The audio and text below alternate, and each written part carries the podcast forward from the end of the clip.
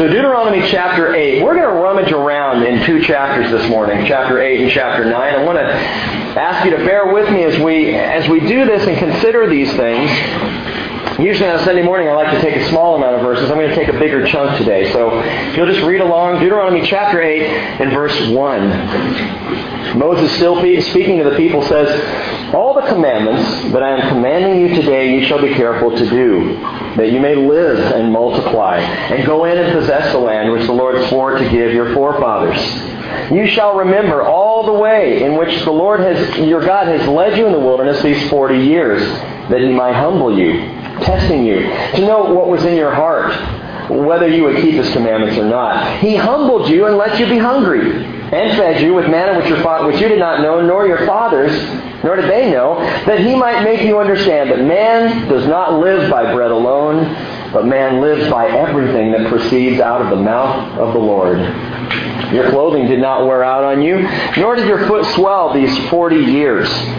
Thus you are to know in your heart that the Lord your God was disciplining you, just as a man disciplines his son. Therefore you shall keep the commandments of the Lord your God to walk in his ways and to fear him. For the Lord your God is bringing you into a good land, a land of brooks of water, of fountains of springs, flowing forth in valleys and hills, a land of wheat and barley, of vines and fig trees and pomegranates, a land of olive oil and honey, a land where you will eat food without scarcity, in which you will not lack anything, a land whose stones are iron, and out of whose hills you can dig copper.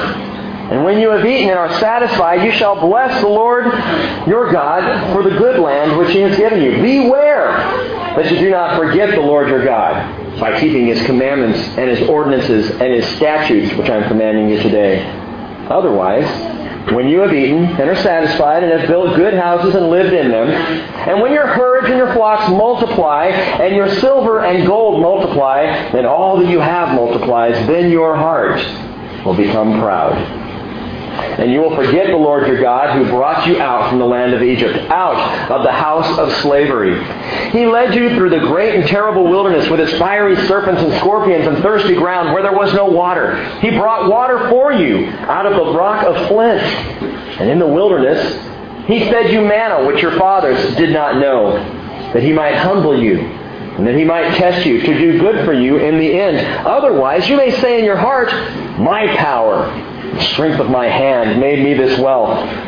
But you shall remember the Lord your God. For it is he who has given you power to make wealth, that he may confirm his covenant which he swore to your fathers, as it is this day. And it shall come about that if you ever forget the Lord your God, and go after other gods and serve them and worship them, I testify against you today that you will surely perish. Like the nations before you, that the Lord makes perish before you, so you shall perish, because you would not listen to the voice of the Lord your God. Hear, O Israel, you are crossing over the Jordan today to go in to dispossess nations greater and mightier than you. Great cities fortified to heaven, a people great and tall. The sons of the Anakim, whom you know and whom you have heard it said, who can stand before the sons of Anak? Know therefore today that it is the Lord your God who is crossing over before you as a consuming fire. He will destroy them. He will subdue them before you so that you may drive them out and destroy them quickly just as the Lord has spoken to you. Do not say in your heart, when the Lord your God has driven them out before you, because of my righteousness, the Lord has brought me in to possess this land. But it is because of the wickedness of these nations that the Lord is dispossessing them before you. It is not for your righteousness or the uprightness of your heart that you are going to possess the land. But it is because of the wickedness of these nations that the Lord your God is driving them out before you in order to confirm the oath which the Lord swore to your fathers, to Abraham, Isaac, and Jacob. Know then, it is not because of your righteousness that the Lord your God is giving you this good land to possess for you are a stubborn people.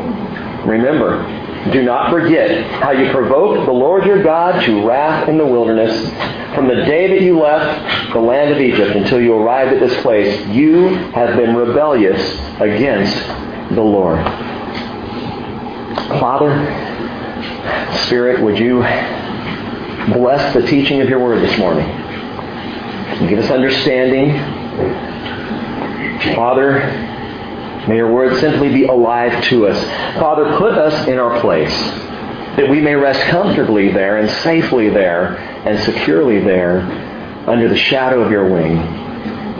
Father, may we not think more of ourselves than we ought. May may we, Lord, constantly be thinking more highly of you, looking to you, amazed by you, wondering at you. Father, I pray that if we have any source or sense of pride, that you would remove it. And I know what I'm praying, Lord. Because I realize the moment we begin to pray that you take away our pride, we stumble, and we fall flat on our faces, and things happen where we realize we are not as strong as we think we are. But this is my prayer for myself, Lord. For each of us. That you bring into our hearts humility. And this morning, that you would teach us to understand why. Again, bless this study, Lord, in Jesus' name. Amen. I want to continue a conversation we began last week as though we never left here. By the time I'm done this morning, you may feel that way. But you may recall Moses is relating to the people, but as he begins to relate the law, which he started to relate the law back in chapter 5, but we have yet to really get to the law. We heard the Ten Commandments, but the rest of the law hasn't been reached quite yet. He continues to give warning after warning. Moses loves this people. I'm amazed. He keeps going back. He repeats himself. He keeps saying, I mean, he is doing everything he can. You get the sense of, of a father sending his son off to college for the first time. And saying to the son, look, there are going to be all kinds of things out there, problems and temptations. Just, just remember how we raised you. Remember what we taught you. Remember all these things. This is Moses. He's looking at the people and, and he's worried. He is. He's concerned and he has a right to be concerned. He says, remember, verse 7 of chapter 9, do not forget how you provoked the Lord your God to wrath in the wilderness. From the day you left the land of Egypt until you arrived at this place, you've been rebellious. That's what you are, Israel. You're a rebellious people. But Moses loves this little rebellious people. And so he keeps saying to them, beware, take care, don't forget, cling to the Lord. Deuteronomy chapter 6, verse 12, he says, Watch yourself, that you do not forget the Lord who brought you from the land of Egypt and out of the house of slavery. And from among these chapters, there are two immediate concerns that, that rise up. One of them we talked about last week the presumption of prosperity. Don't get to that place in your life where you are so comfortable and so prosperous that you don't need the Lord anymore that you forget about the Lord. He warns Israel not to be forgetful of the very source of their prosperity, of their blessing. Psalm 81 verse 10 tells us, Open your mouth wide, the Lord says, and I will fill it. And Jesus said in Matthew 7:11, if you being evil know how to give good gifts to your children, how much more will your Father who is in heaven give what is good to those who ask him? James 1:17, every good thing given and every perfect gift is from above. We talked about last week, God is a giver. He's a giver, and He wants to bless His children. However, we become presumptuous with our prosperity. We get to that place where we start to think we actually had something to do with it. And that's a danger. And Moses warns the people, but the second warning piggybacks on this presumption. In fact, it goes hand to hand with the threat of material things in our lives. Look back at verse 8, or at verse 10 of chapter 8. Moses says, When you have eaten and are satisfied, you shall bless the Lord your God in the good land which he has given you. Beware that you do not forget the Lord your God by keeping his commandments and his ordinances and his statutes, which I am commanding you today. By the way, that's another point of the commandments for the people of Israel. It wasn't to uh, obtain some kind of righteousness, it was to help them remember the Lord. For every commandment that was kept was a reminder that God was their God and what the Lord had done for them it's interesting to me, though, he says, when you have eaten, and you might just note this, when you have eaten and are satisfied, you shall bless the Lord. We kind of do it backwards, don't we, in our culture? We pray first and then we eat. I think maybe it'd be a good idea to switch that around. Have dinner first and then pray. And depending on what you've eaten, you may need to pray after you've done that. But switch it around. He says, after you've had the blessing, then then turn around and remember the Lord, bless the Lord, thank the Lord for what He's done. And Moses says when things are going well, be careful that you do not forget Last week was the issue of prosperity. This week is the issue of pride, the peril of pride. Down in verse 14, he says, if you forget, he says, then your heart will become proud. And you will forget the Lord your God who brought you out from the land of Egypt, out of the house of slavery. And history tells us that's exactly what happened. They became prosperous and proud and forgot the Lord. Three times in chapter 8, Moses uses the word humble. It's the Hebrew word anah, which means to bow down. Humble yourselves, bow down. He says it three times, and then we get to verse 14, and suddenly we have a stark, glaring contrast. He goes to the other option. He says, Don't be proud. And that word proud is ruum, R-U-W-M, ruum, and it literally means to be lofty or exalted, which is exactly Satan's problem he wanted to be lofty and exalted, proud, to lift himself up. And that's when life gets dangerous, when we become lofty and exalted. It's been said that pride is the only disease known to mankind that makes everybody sick except for the one who has it. I like that. Now, before we say anything else about pride, we all know that nobody here has a problem with it. Just get that out of the way. In fact, as a people, we're about the most humble church in the region.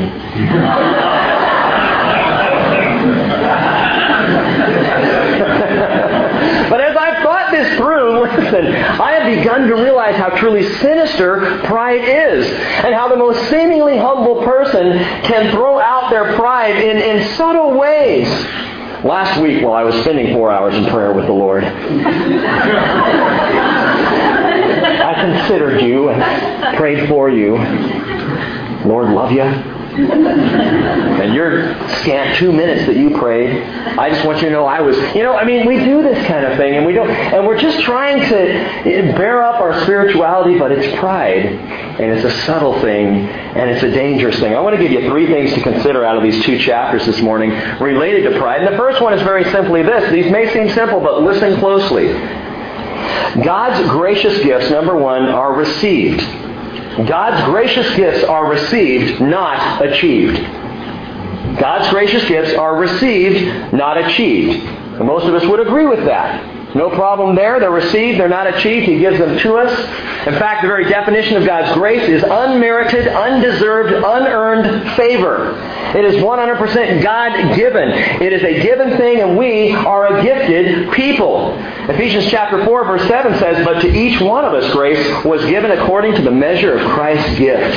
And therefore it says, When he ascended on high, he led captive a host of captives, and he gave gifts to men. God is the gift giver. 1 Corinthians chapter 12 verse 4 says there are varieties of gifts, but the same Spirit. And there are varieties of ministries in the same Lord. There are varieties of effects, but the same God who works all things in all persons. But to one is given the manifestation of the Spirit for the common good. And then Paul begins to talk about some of these gifts. 1 Corinthians 12. It's a famous chapter, especially if you're interested in studying and understanding the spiritual gifts.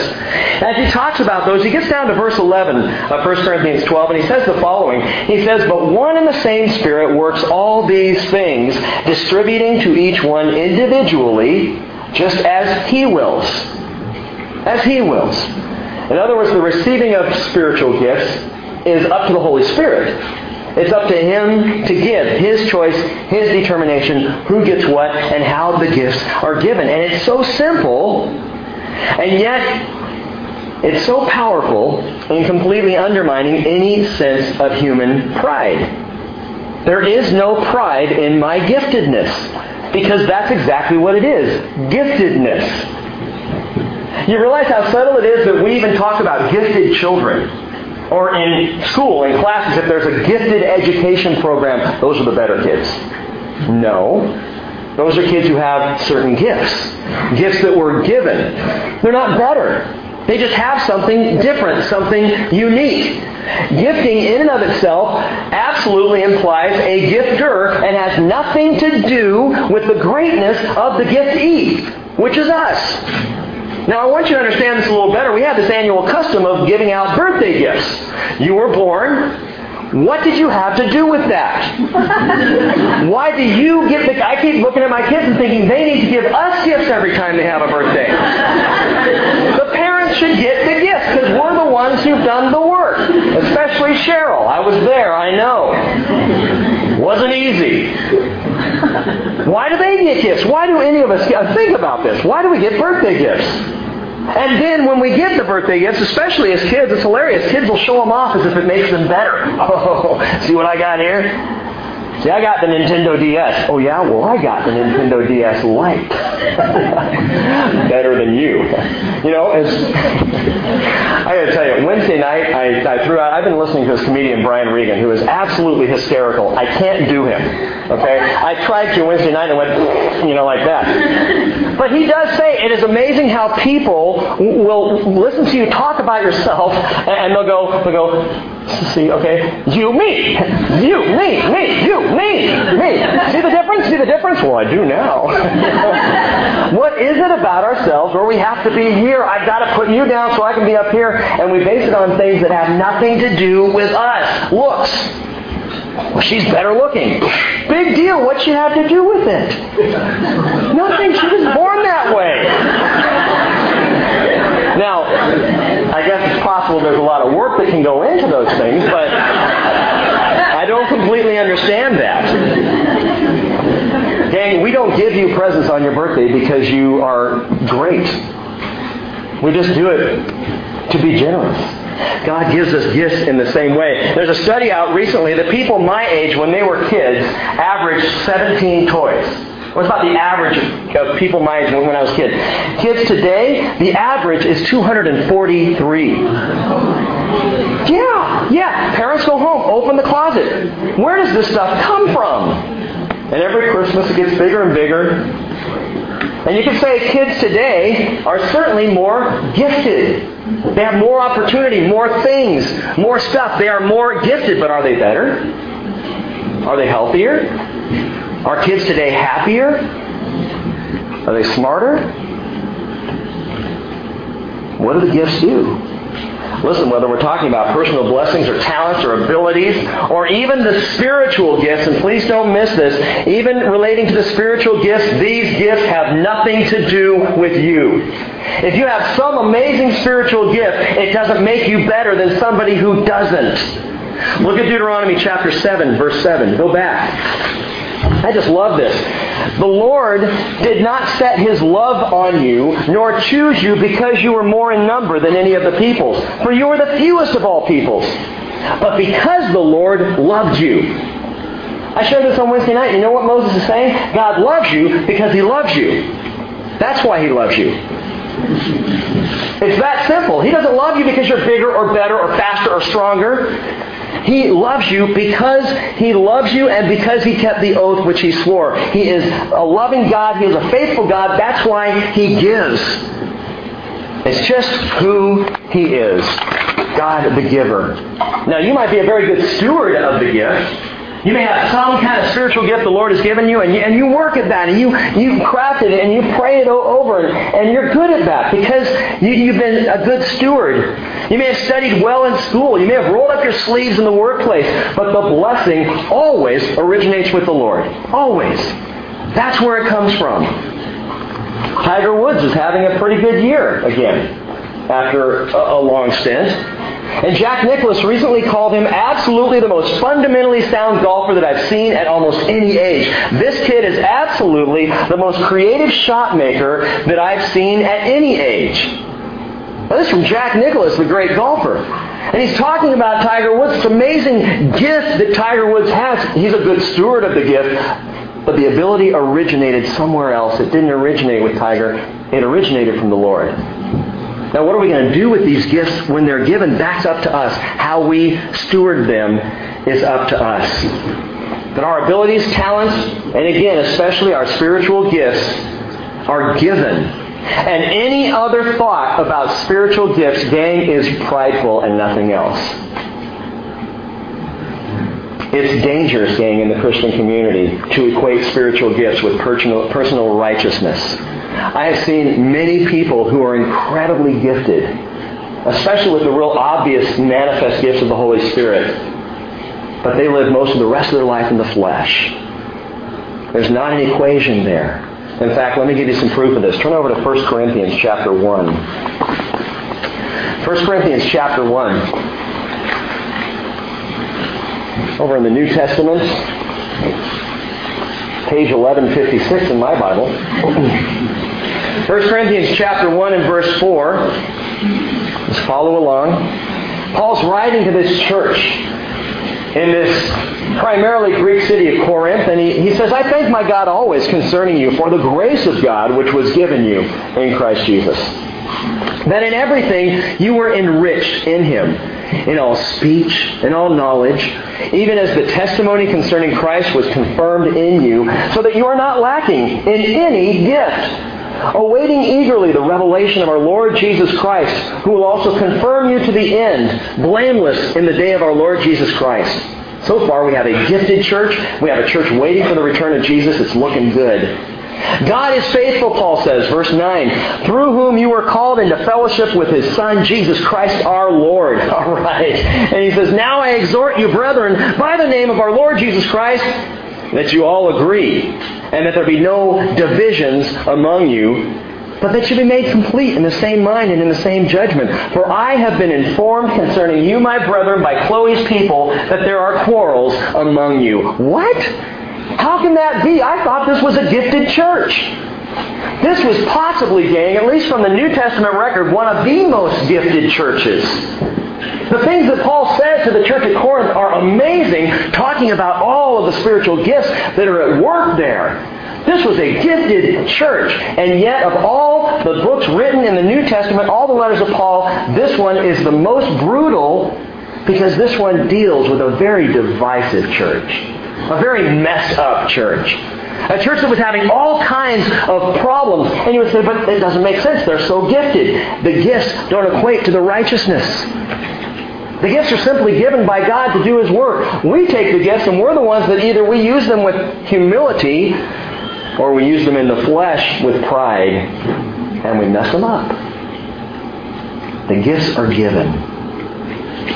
Why do we place so much emphasis, by the way, on the manifest gifts of the Spirit, the visible or audible gifts of the Spirit? It's interesting to me. Churches and the Christian community are very big on those gifts that are pronounced and obvious. Gift of teaching, Someone who can stand up front and teach the Word. You see him, and he's up there, and, and Sunday in and Sunday out, here's Pastor Rick teaching the Word. It's a big obvious one. It's an important one. And it is important, by the way, not because of me, but because of the Word which needs to be taught. Speaking in tongues. Churches will go round and round and round about the audible speaking in tongues, and many churches will lay that as the line of fellowship. If you can't speak in tongues, you're not even a Christian. And that is pride, and it is wrong. It is not biblical. Healing. We want to see the gifts of healing. These things that are manifest. And what I mean by that is they're easily seen. We place such a high premium on them. But listen to these gifts. Romans chapter 12, verse 3. Paul says, For through the grace given me, I say to everyone among you not to think more highly of himself than he ought to think, but to think so as to have sound judgment, as God has allotted to each a measure of faith. He says, since we have gifts that differ according to the grace given to us, each of us is to exercise them accordingly. Paul says, if prophecy, according to the proportion of his faith. If service, in his serving, or he who teaches in his teaching, or he who exhorts in his exhortation, or he who gives with all liberality. He who leads with diligence. He who shows mercy with cheerfulness. Have you ever heard somebody say, Man, I had a power encounter with the Holy Spirit, and now I can give?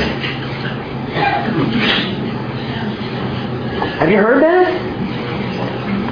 I met the Holy Spirit last night. He came upon me. He fell on me. I am now filled with the Spirit. And man, I can't stop writing checks. it's my spiritual gift. According to Paul, it's one of the gifts.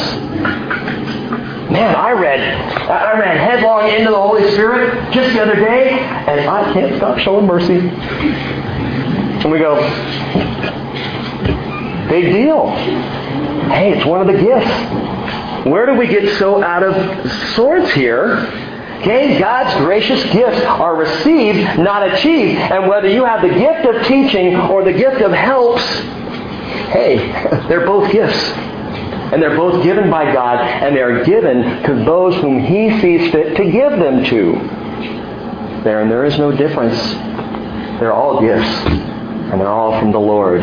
God's gracious gifts are received, not achieved. Take care that we not begin to emphasize our part in the gifts.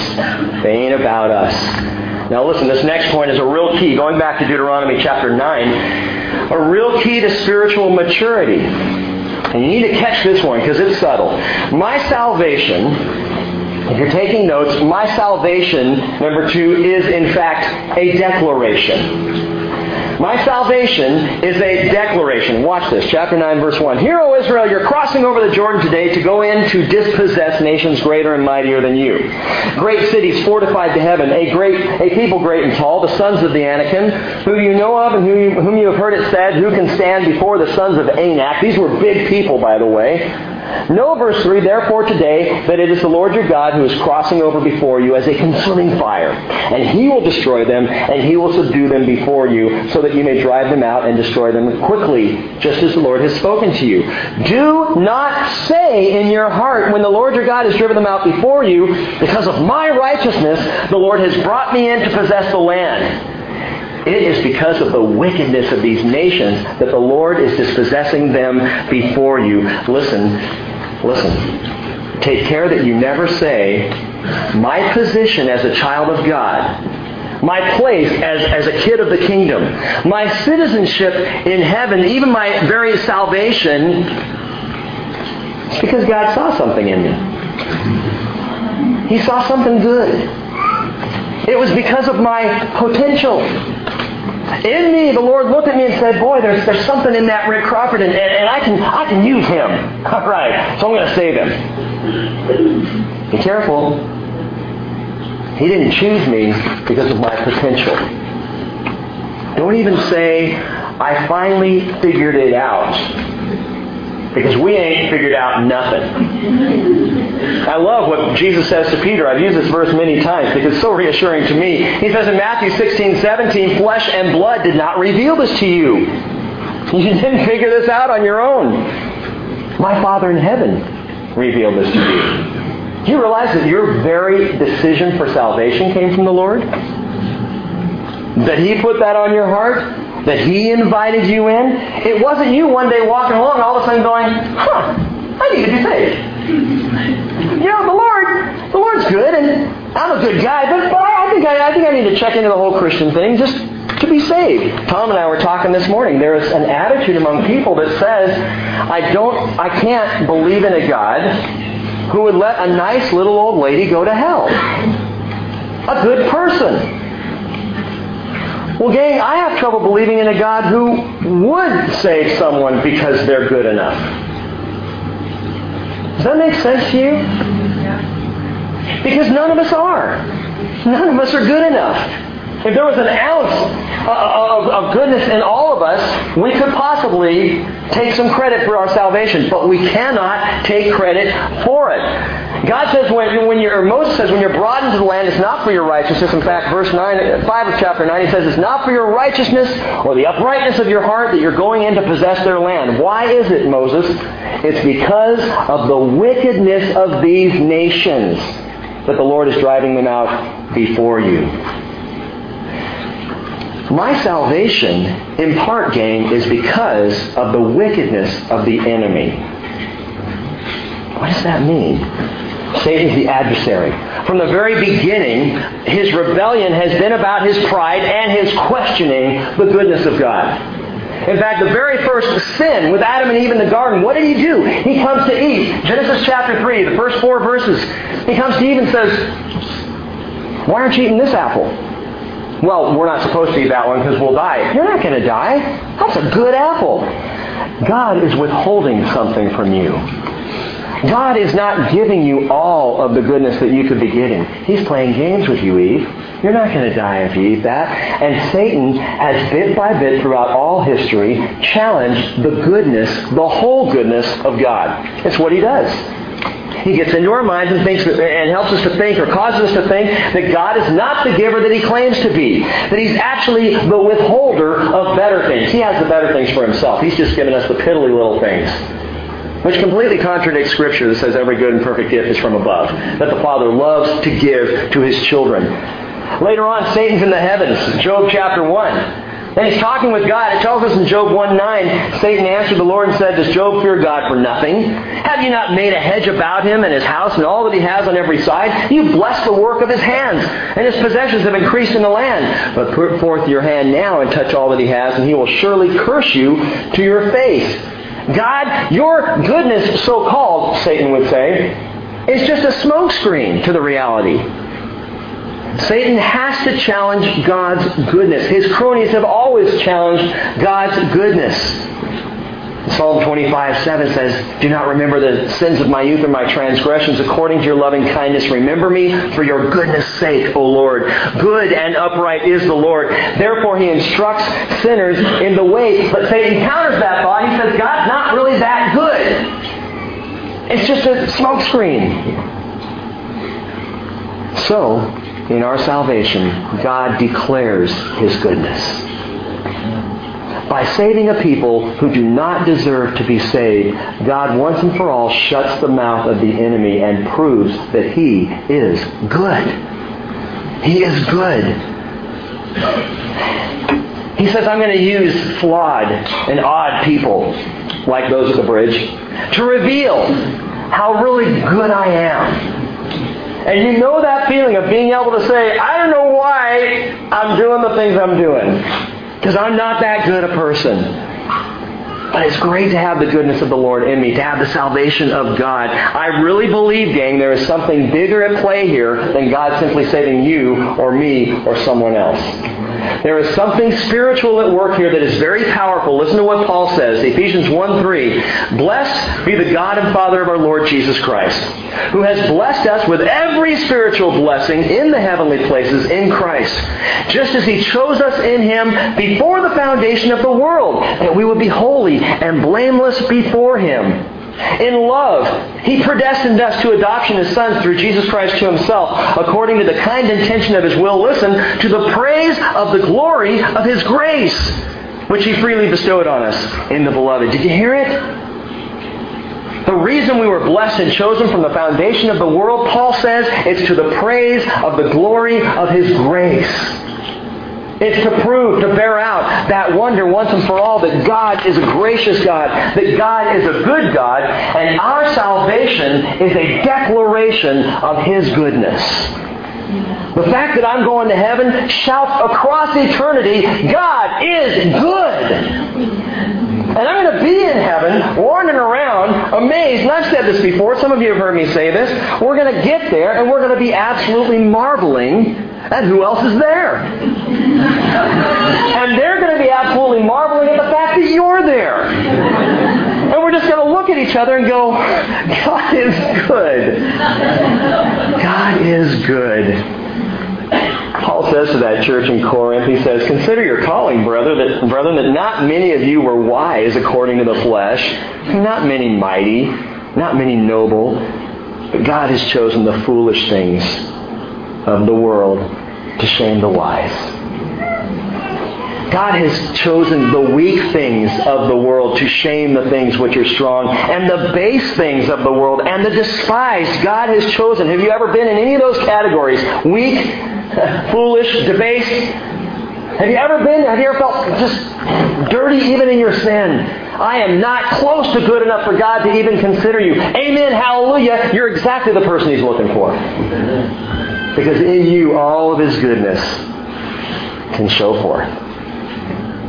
I love watching Spencer, and I pick on Spencer all the time, but I love watching him walk in here this morning. I don't even know where he's sitting right now. There he is. And he doesn't even know that I love watching him because he's got this blue shirt on and it's got all the fruit of the Spirit on it. He's got the fruit of the Spirit all over him on this t-shirt. But in his life, and I'm not going to make you do it, Spence, but I know I could have him stand up here and he would tell you exactly what I'm saying about the goodness, the goodness of God. Now I'm going to let you figure out if he's foolish or debased or whatever, you know, those things. but Paul says, By his doing you are in Christ Jesus, who became to us wisdom from God and righteousness and sanctification and redemption, so that just as it is written, let him who boasts, boast in the Lord. Man, I am saved because God is so good. Praise the Lord. Thank you, Jesus that you would save a wretch like me. God's gracious gifts are received, they're not achieved. My salvation is a declaration of His goodness. I hope this is undermining a little bit of pride this morning, that we see where all this goodness comes from. But the last thing may be the most subtle among these things regarding pride and the Christian, for it has to do with sacrificial giving. Last thing, look at Deuteronomy chapter 8, verse 11. Beware again that you do not forget the Lord your God by keeping his commandments and his ordinances and his statutes which I'm commanding you today. Otherwise, when you have eaten and are satisfied, and built good houses and lived in them, when your herds and your flocks multiply, and your silver and gold multiply, and all that you have multiplies, then your heart will become proud, and you will forget the Lord your God, who brought you from the land of Egypt out of the house of slavery, the easiest place to forget the Lord, the easiest place to become proud, as we talked about last week, is in our prosperity. Did you know that statistically people give more when they're in hard times financially than when they're doing well? That, that's, that's a proven statistic. People who have a lot and have quite a bit of comfort, less, as far as uh, comparatively, don't give as much as those who are struggling. Why? Because when we're struggling, we're just we're trying anything. Maybe if I put my last ten bucks in, you know, God will do something.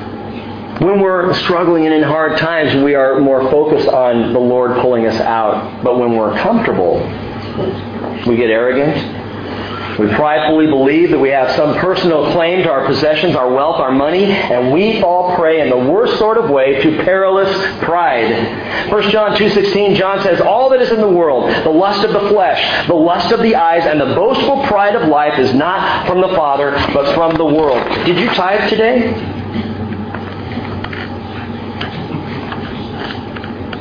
Don't raise your hands. that would be the prideful person.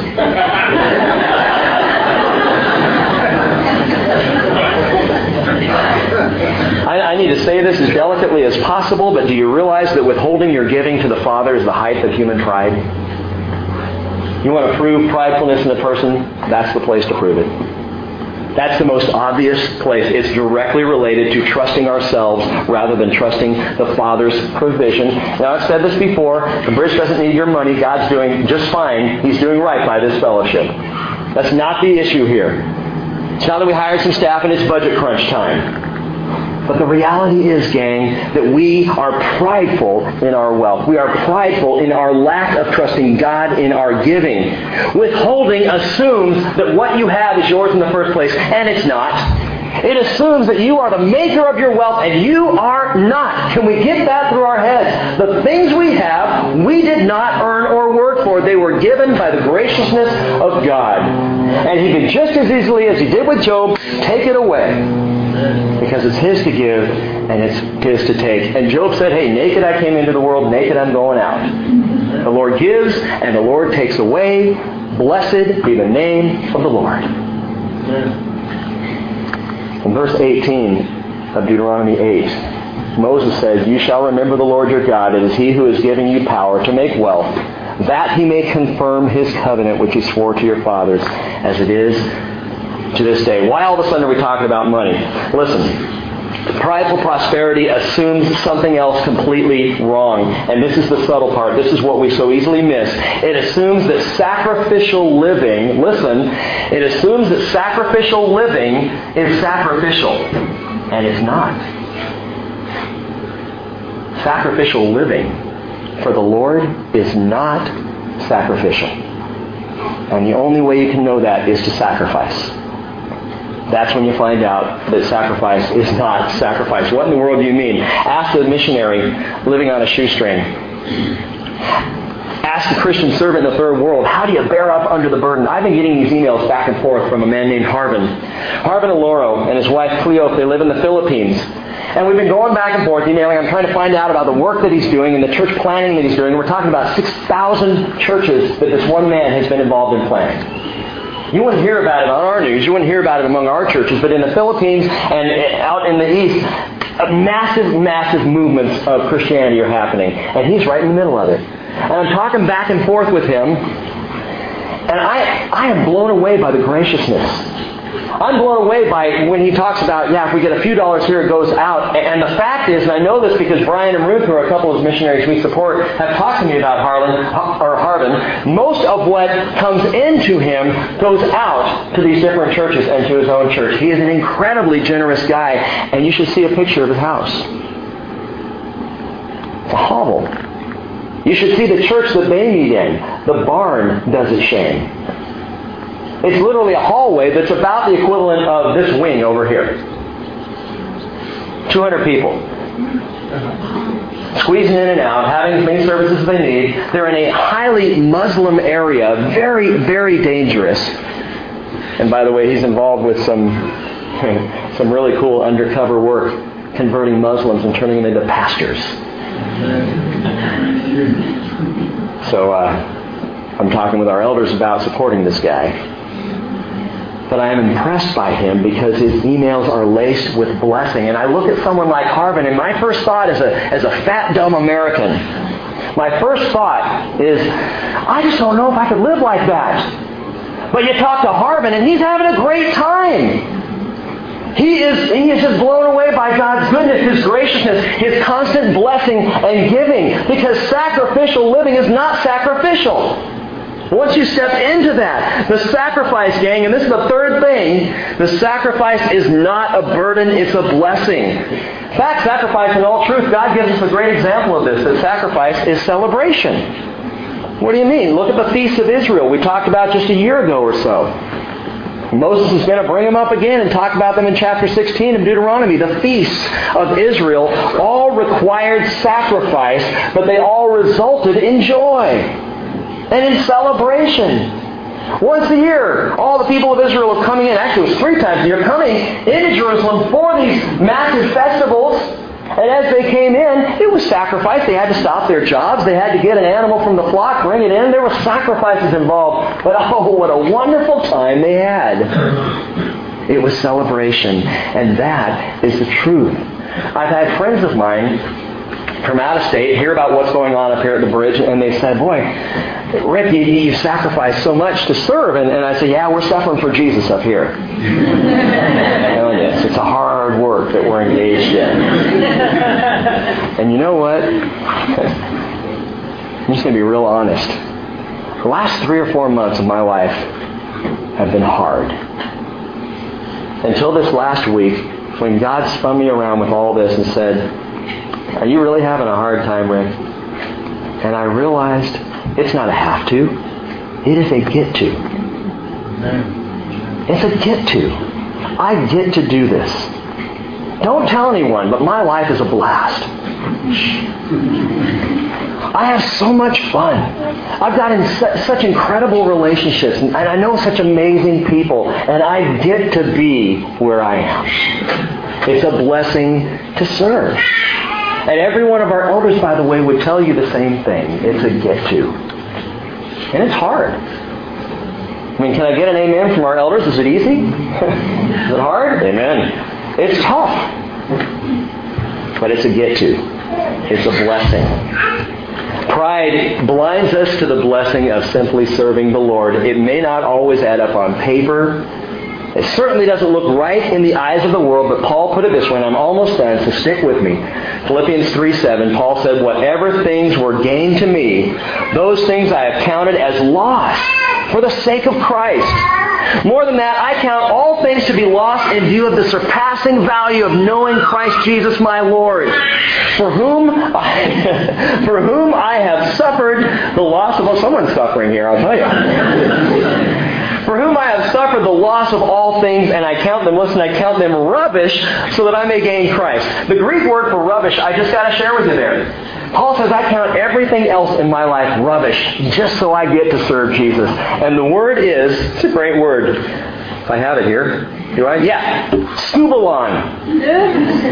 Scubalon. Write it down. High school students use it when you start your first day of school. Scubalon means literally dung. And that's the nicest word I can come up with to explain it to you. That's what Paul is saying. All other things are dung. Scubalon. and I know some of you younger ones are going to be using that word. You know, it's not a curse word, Mom. It's Greek. Scubalon. It's all rubbish. It's all dung. It's all absolute waste. Paul says, everything I have, I would give up if I can just serve Christ. And that's what God taught me last week. That's what he taught me. Your life is not hard, Rick. Your life is blessed beyond compare.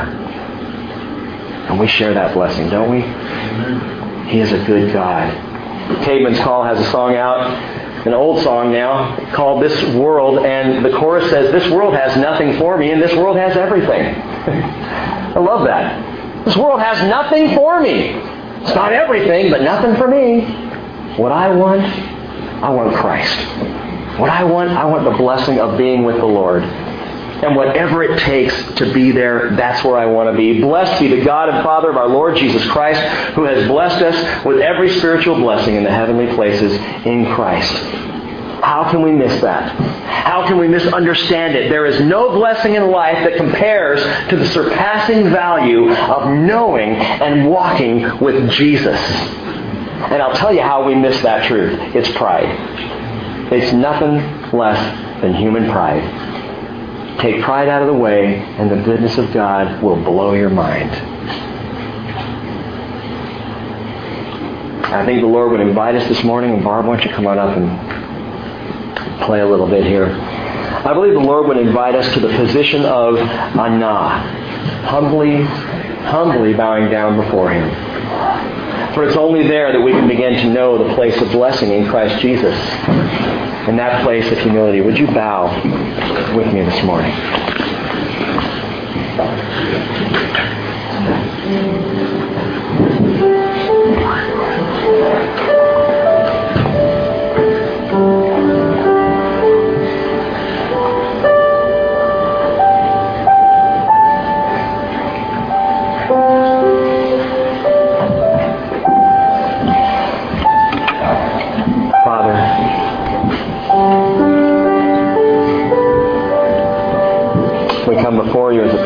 Your forgiveness for our pride. Lord, I ask you forgiveness for my arrogance.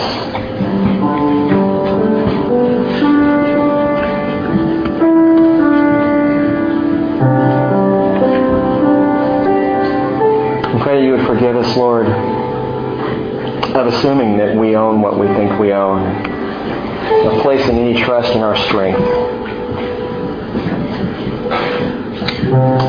Forgive us, Father. For when it all comes down, we truly are weak. And we're foolish. And we're base. And we're not all that we thought we were. Oh, Jesus. I pray that you would use our salvation to get right in the face of the enemy, declaring the wonderful goodness. And this morning we just join our hearts together and, and we sing out, we speak that God is good. And Lord, I, I hope that there are enemies listening in today. Because we know you are a good, good Father. The fact that we're gathered here is not a testimony of any decisions that we've made, our cleverness, our smartness, our giftedness. Lord, it is all because you have drawn us here. And it's all because you have forgiven us. And you have made us clean, and you have given us your righteousness. And you have poured out grace and mercy and every spiritual blessing in the heavens on us. And so we declare your goodness. Father, I pray for this body. I have prayed much recently for the Unity of the Spirit and the bond of peace. That has been the phrase in my heart and on my mind. And Father, we're not going to get there as long as there's pride. And so forgive us of that. And wipe it away, Father. Wash it away from us. Lord, if that means that we have to stumble every now and then to be reminded, it means that we have to be a little embarrassed in our lives, we have to be reminded face to face with our own sin choices, then, then let it be. That we might remember. Oh, as Moses said, that we might not forget that you are the Lord who brought us into a good land.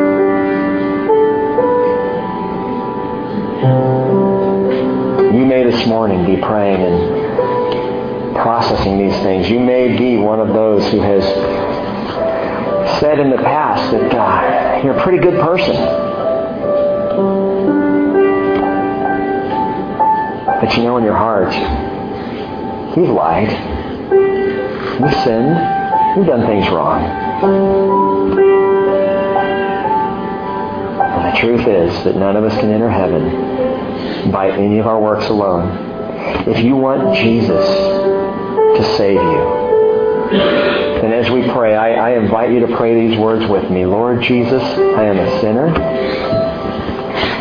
I realize that for all the good in me, there is enough bad.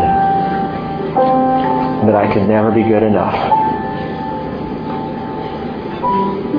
So I pray that you'll forgive me. And I confess your name, the name of Jesus Christ as the Son of the living God, my Lord and my Savior this morning. Casting all my hopes and my burdens on you, Lord, and trusting you today for the salvation of my soul. Thank you, Jesus. Thank you, Jesus.